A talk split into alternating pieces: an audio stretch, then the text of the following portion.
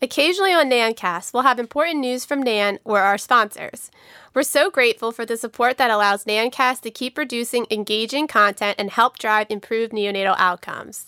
It's conference time, and registration for NANN's virtual 37th annual conference is open. There's no doubt we'd all love to be together in person this fall, but budget and travel restrictions, as well as safety concerns related to COVID variants, are keeping us safe at home.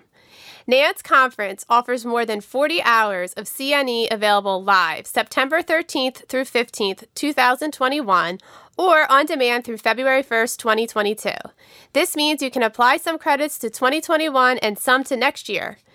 Don't miss out on the new virtual ways to connect with your nursing peers while receiving the latest education on hot topics like marijuana and breastfeeding, transplant, acute kidney injury, Down syndrome diagnosis, and so much more. Secure your spot today at nann.org forward slash conference.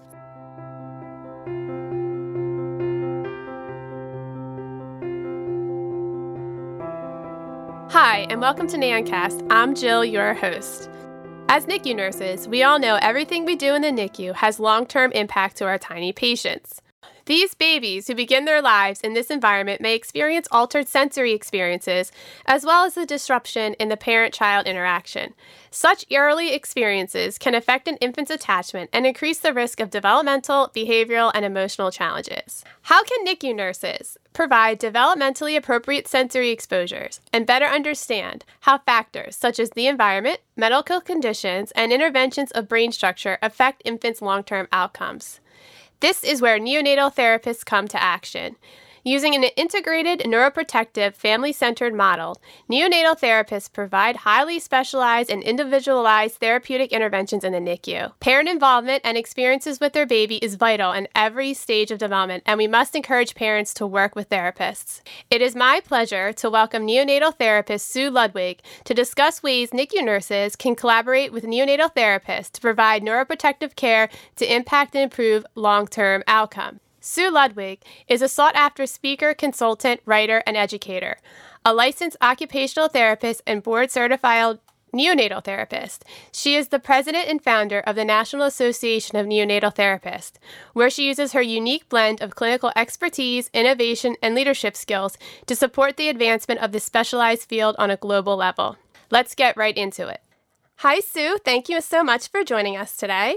So, every NICU strives for an optimal neuroprotective healing environment for infants, but to do this, we really need to work on a multidisciplinary level.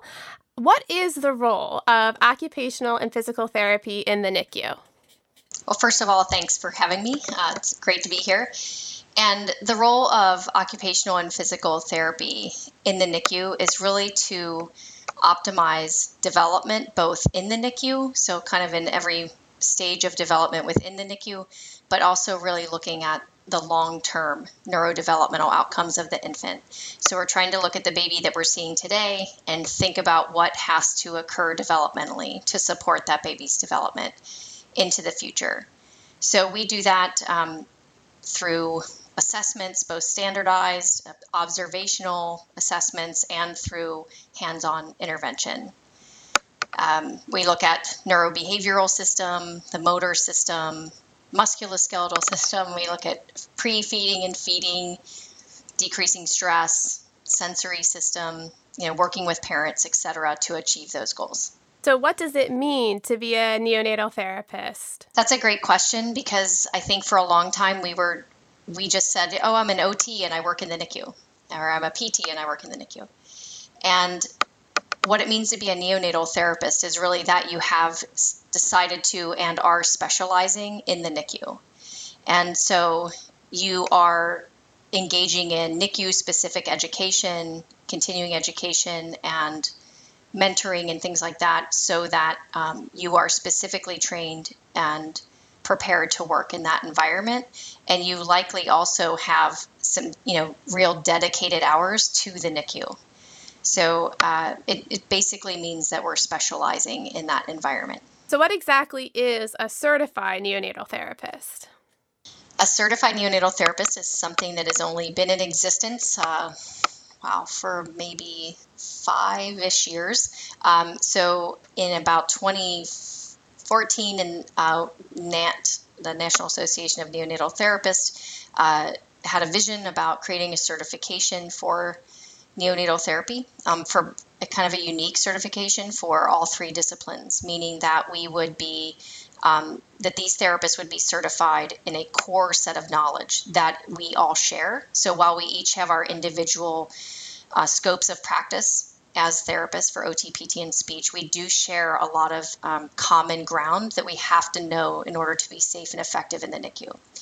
And so we've uh, formed a, a board that um, was independently run the entire time, and they eventually created a certification process, so a board certification process um, that is independent of NANT, uh, in which therapists can uh, take steps in order to become certified in neonatal therapy. And so that you know, there's some of the criteria for that are you know a minimum of uh, three years as a therapist, period. So no matter as a licensed therapist in any setting, and it has a number of hours that you've had to work in the NICU, number of hours for NICU specific education and mentoring, and eventually passing um, the certification test, the exam. And so through that process, um, we now have it's at least over 500 certified neonatal therapists, um, and maybe I they're they're going to kill me, but maybe even quite more than that. Um, and the really cool thing is it's also international. So we've had a lot of international uh, participation because they can go to different testing centers all over the world. So a lot of units tend to use uh, rehab physical therapists rehab occupational therapists that work you know generalize maybe just in a children's hospital and, and deal with older children or if you happen to be in a nicu um, in an academic setting where there's adult nursing as well um, so those nurses have a little bit more special training. Is that a different kind of model than what you would use in a traditional pediatric rehab? D- definitely. So what you're describing, uh, we would call more of a rehabilitation model, where the therapist's primary goal is to go in and rehabilitate something that's already occurred. So a problem, an issue, a challenge neurologically, or, or whatever the issue is and we would be rehabilitating uh, the infant. But in the NICU, um, our main goal is prevention and neuroprotection, and then also, when necessary, we may be um, rehabilitating. Uh, you know something that has occurred for the infant but as far as how we deliver services um, in the in a more rehab model the therapist is coming in like they would in regular you know, peds hospital or adult acute care, et cetera, and kind of seeing patients and leaving typically. And they're getting a referral, they're coming in, it's very problem based. So, um, and what we want, what we'd prefer is that therapists who are integrated in the NICU, um, they're seeing, they're receiving referrals based on standard criteria, and most every baby in the NICU, most likely, who is at risk for developmental problems. So instead of just coming in and treating problems and leaving, um, we are there integrated into the whole team and being able to work from day one in a more preventative model. And then we're just fully integrated into the into the team. Yeah, I know a lot of um, units that use Epic for computer charting. There's parts when you admit a baby, if they fall into a category, they automatically get a referral to occupational physical therapy, which is really helpful um, because we start to, you know, discover what babies need help and and discriminate amongst them um, to get those referrals and to have physical therapy and occupational therapy involved with them from the start. I think a lot of nurses are more in the oh this is a rehab rehab model or oh my baby has a club foot or shoulder dystocia. We need to get rehab here um, physical therapy here to, to see this baby. But a, a, lot of times I, I think we're not putting the importance of preventative intervention and having these neonatal therapists work with our our babies at birth um, whether they're you know premature or term.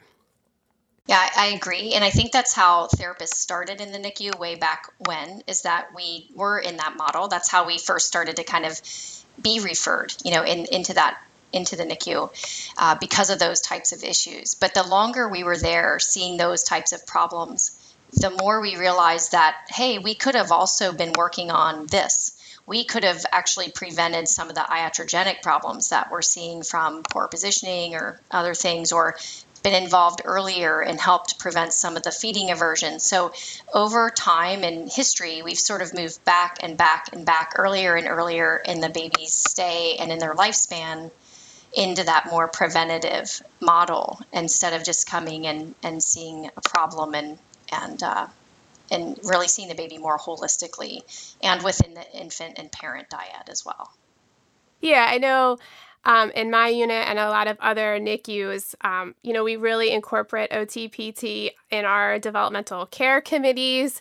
Um, we always ask them for their input and what positioning aid would work, or can you bring in a positioning aid that you think would work for this population or or these babies that are, we're seeing issues in and it's imperative to have such a great collaboration with the neonatal therapist in order to, you know to provide the best outcomes for these kids early on um, because you know we work so closely together. Um, and I, I, think that really helps um, build our relationship with you as well as your relationship with the parents um, and, and to look at it as a more team approach than just that's your that's what you do and, and this is what what nursing does. Yeah i, I couldn't agree more. Uh, that when we are all working collaboratively then uh, the parents better understand what's going on on many facets with their infants, and, and we can all contribute in a way that's meaningful um, for the parents and the infants. So, in your ideal world, how do you think um, it would look when a NICU nurse is working really well with a therapist, and how would you create that that kind of relationship on a unit that's just introducing neonatal therapists, or or even a unit that's working closely with uh, more of a rehabilitation model of therapists?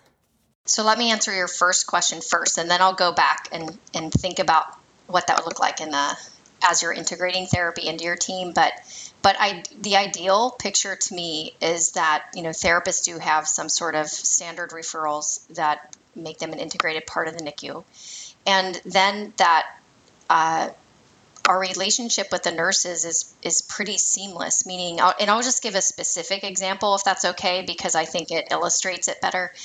But I remember um, years I probably had been in the NICU for 15 years or something by now, but I remember a nurse coming to me real early in the morning and she said, Hey, would you mind seeing, you know, baby so and so with me this morning? And I said, Sure, you know, what's up? And she said this baby was brand new, um, 24 weeker, very fragile, and that the baby didn't tolerate care very well at all um, without becoming unstable. And so she said, I just know that the baby will tolerate the you know care better if there are two of us. And if you're doing what you do well and I'm doing what I do well, I think she'll she'll do better. And so we went to the bedside together. Um, I'm using what I know through my lens to help the baby feel secure, to keep their extremities tucked in, to do all the things I know that calm the nervous system while uh, that nurse was doing all of the things that she had to do with both hands um, because this was a fragile, tiny baby and she needed both hands to do what she was doing. And we worked in just in seamlessly in tandem to provide that baby with a safe experience, a comforting experience, and not um, with very few stress signs, whether they're motoric or autonomic stress signs. And in the baby because we were both doing what we were you know came there to do but with in such collaboration the baby was more stable went you know kind of back into more of a sleep state more quickly. You know it's sort of a win-win-win situation. Meanwhile i'm also looking at all types of things as an assessment. So i'm looking at is this baby symmetrical? Does the baby's, you know, are their movement patterns symmetrical? Are they age appropriate for a 24 weeker? You know, all the different neurobehavioral pieces and things like that. So I'm able to do that while we're doing what we're doing together.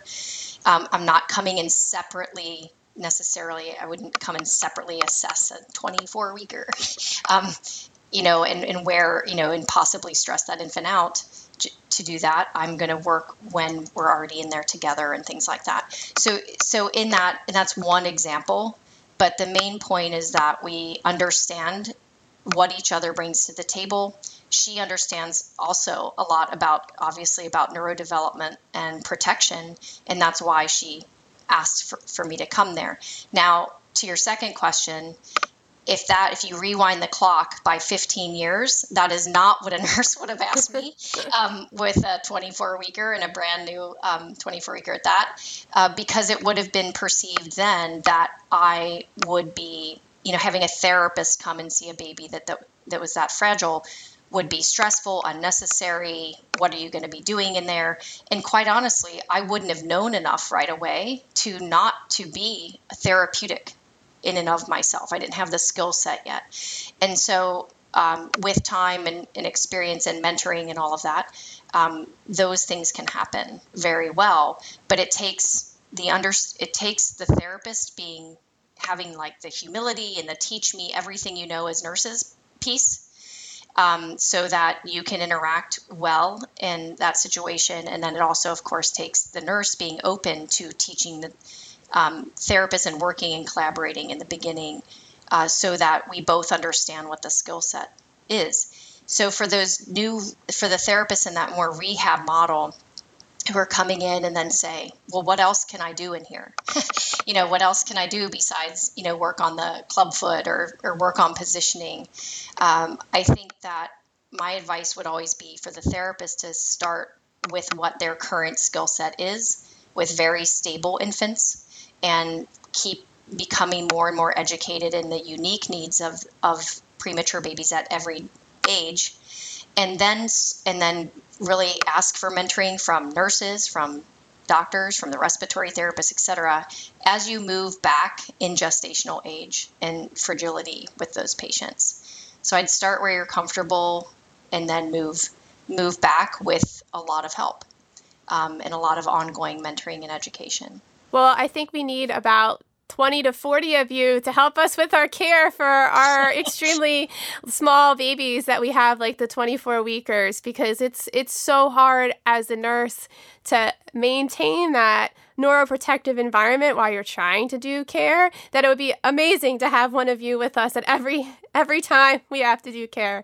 I know that i struggled um, i did a whole ivh prevention bundle risk prevention bundle and I used our um, therapist so much to say, okay, can you help us as nurses to, you know, correctly handle these babies and maintain a neuroprotective environment and, and decrease stimulation. And, and they were so um, helpful with us. And they designed a lot of um, pictures and and different positioning things that we could reference um, while we're doing our care and, and to maintain that um, great healing environment for them. Always remember your therapists are there um, to help um, even with doing even qi initiatives like we need to be more um, collaborative when, when we're doing things like that. So um, i'm sure that nurse greatly appreciated all of your help.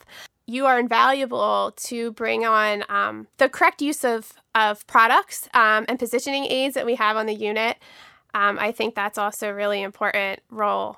I agree, and I think it, again, it's um, it's so great when we can collaborate because as a therapist, I, I may know all the neuromotor and musculoskeletal pieces of the positioning, but I really might need your input in in you know how do we best do that without putting more pressure on the septum if the baby is on CPAP or something like that. So, and how do you want these lines positioned and how, you know, so all of the things when we collaborate, I think is, uh, is really a win-win for the baby. And then we, we really provide the, the highest level of care when we're having those conversations. And I think, you know, the, the medical team is, is also on board with this. You know, the nurses can only push so much, but um, I, I think the medical team needs to be on board. I think they need to promote um, this as well and to see the importance of um, therapy uh, on these babies, especially. You know, sometimes the docs will say, no, no, we can't do that now. They're, they're not stable, but they're stable enough to do some things. Like we can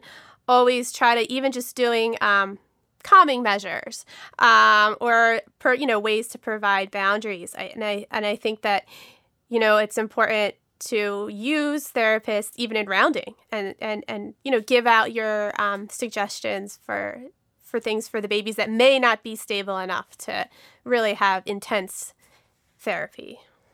Yes i agree completely oftentimes when we tell parents that the physical therapist or the occupational therapist is going to come work with their baby the parents are, are in shock kind of like why do they need a therapist? You know they're they're not walking because they're thinking more the rehab model that we, we talked about earlier.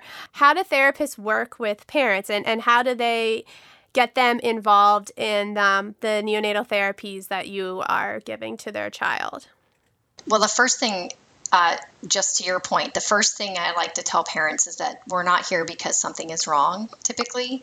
Uh, not that there couldn't be a specific thing like we were talking about, but that in general, we're here as sort of the earliest of early intervention to help best support their baby's development uh, while they're in the NICU. So uh, I we typically explain that you know their, their babies were developing in utero and certain things were happening. You know, their muscles were developing, their muscle tone was developing, their brains are developing, their senses. That was all happening in utero.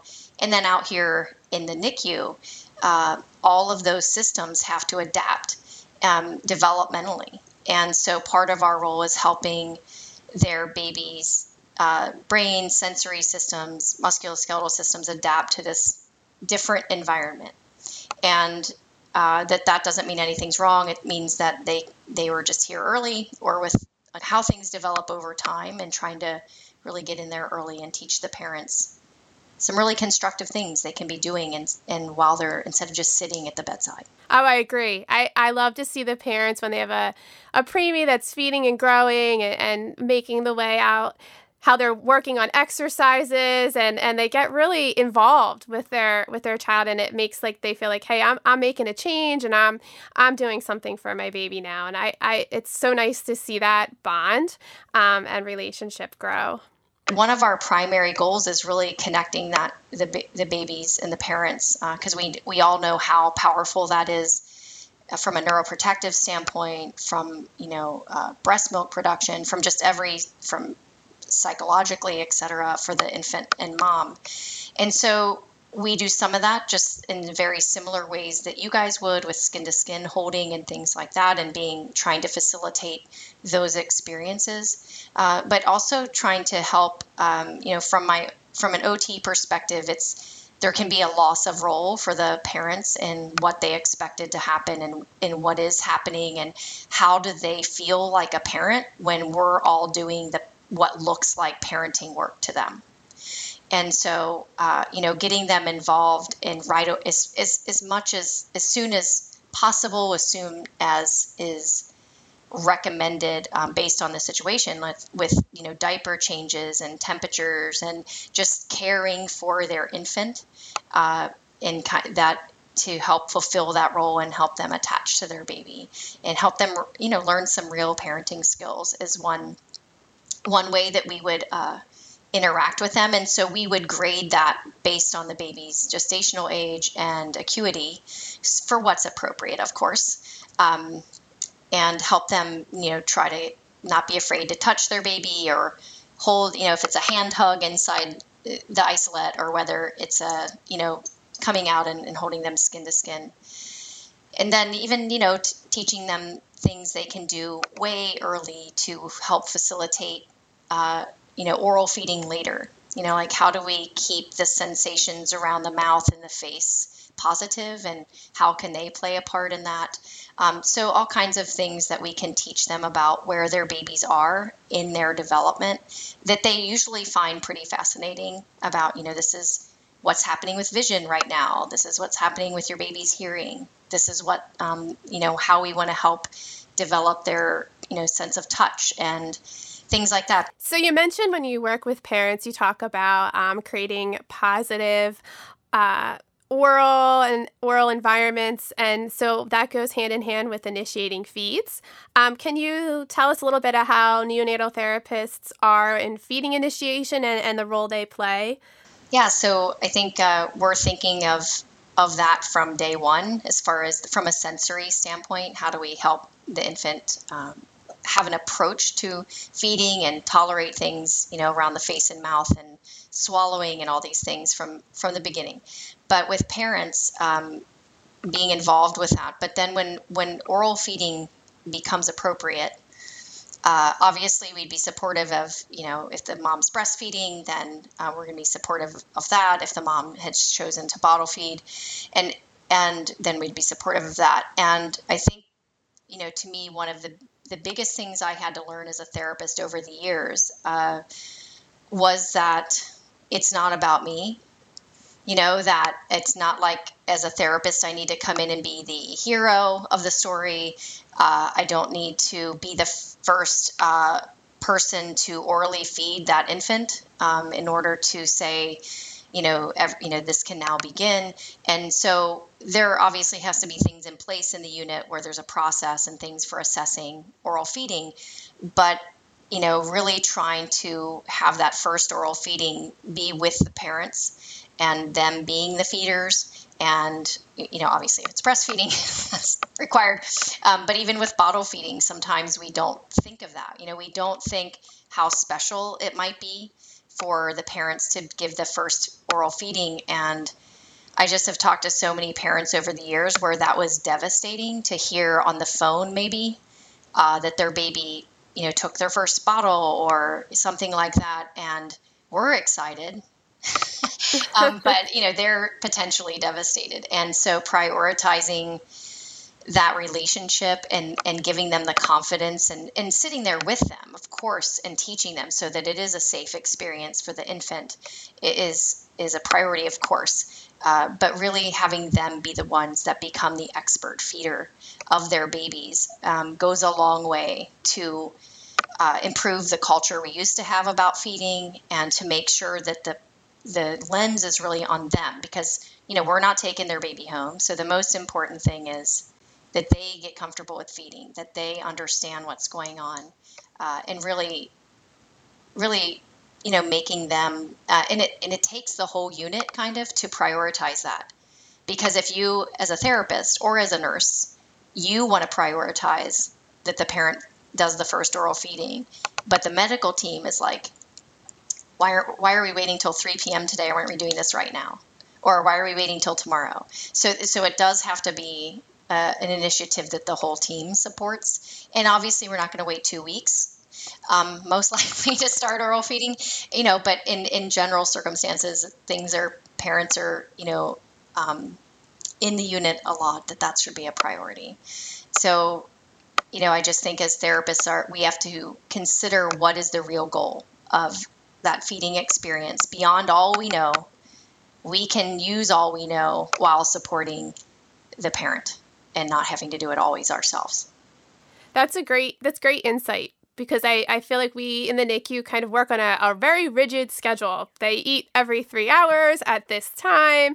And a lot of times we, we forget, like you said, that the, we're excited because the baby took a bottle, but like we didn't offer that to a family member or a parent to, to do um, because like that that was our schedule, and the mom didn't happen to be there, and the baby was showing cues, so we're gonna do it, and and we do. That's a it's a whole change in mindset, but um, you know, it's very insightful to hear this as a nurse and, and the impact that we have on on the parents, um, especially with with these milestones that these babies achieve in the NICU. And we really do need to to make that a priority and to make them a priority and not always schedule everything around when it's best for us, but maybe when it's best for the parent.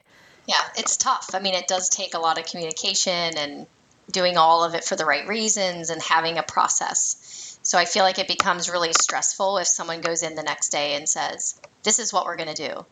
And, you know, without kind of having the process in place and things like that. So so I think, you know, just taking that into consideration and moving toward it, you know, as a team is you know more important than say doing it tomorrow yeah and and also I, I'm a night shift nurse. So, speaking as a night shift nurse, we don't have the availability of therapists overnight. Um, and, and they're not oftentimes there.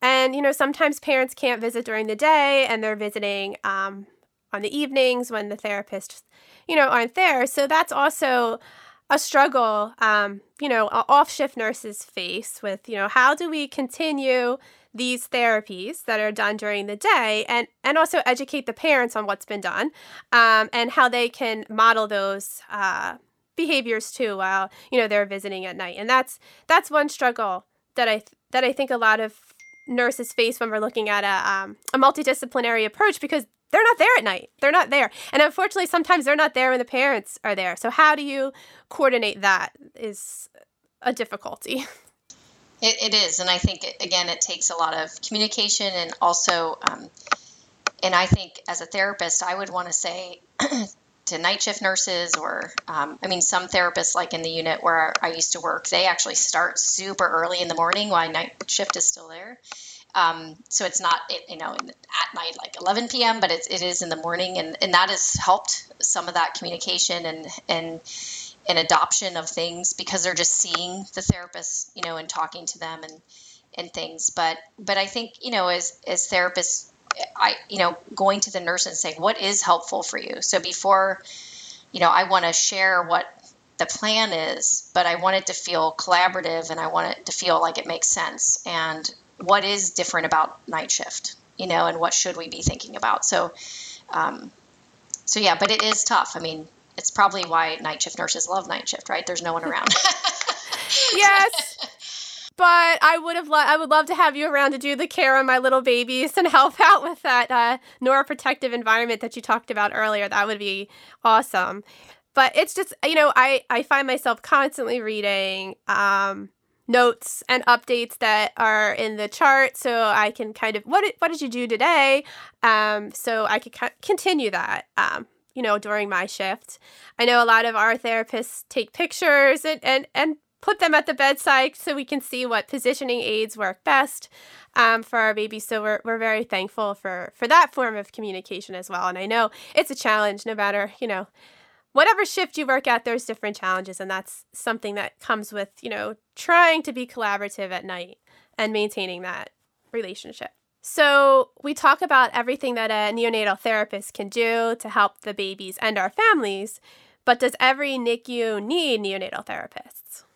Yeah, so I'm going to have a biased opinion first, but uh, but I'm going to say um, not just my own opinion, but I'm going to say yes, uh, meaning that um, it, you know it's been collaborative, collaboratively decided, uh, and we were as an organization of therapists, we were you know in conversations with the AAP about their NICU verification process and things like that, and and what you know what should be present at a level three NICU, a level four NICU from a staffing standpoint for all disciplines. And uh, the paper that was written in response to that um, by Craig and Smith, which I, I believe you're going to make available uh, with the recording, uh, is um, addresses this, but basically in a nutshell, um, that you know level three and four NICUs, yes, should have OTPT and speech uh, available in, in an in an integrated model where they are part of the NICU team, and that level two NICUs should have the availability of trained neonatal therapists, whether that's you know an integrated model or if there's not enough of a um, demand from a you know bed uh, number of patients and census standpoint uh, that they would be able to call in and more of a consultative service for a neonatal therapist so depending if sometimes they're very small level twos that might not be able to have you know an fte or something but that they would have someone that they could uh, reach out to who is a, who is trained in neonatal therapy, so that um, patients um, would have access to neonatal therapy. So the short answer is yes. Um, and uh, and I think that article does a very nice job of explaining why.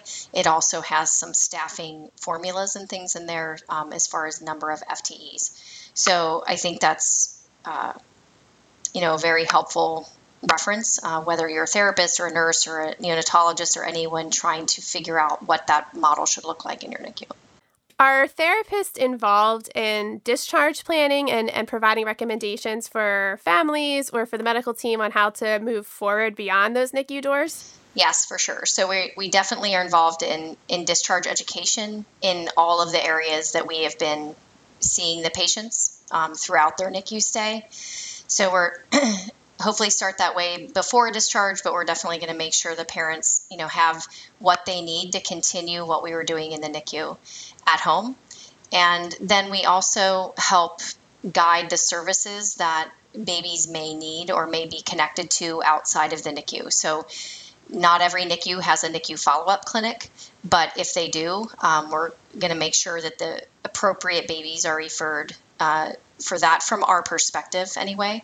And then also for early intervention services that are typically guided by each state and uh, funded by each state. And so we want to make sure that whether it's our role to do that or at least just recommend that, or it depends on what how your unit operates, but we're going to make sure that they're connected so that the babies that are at higher risk or really at any risk for developmental delay will be um, you know connected to their community resources so they can continue therapy um, and we want to do that as soon as possible because there's often a delay between a nicu discharge and when babies first get early intervention at home so oftentimes these babies already have um, appointments set up before they get discharged to make sure that we don't have any um, gap between care. Is that pretty much the standard of practice?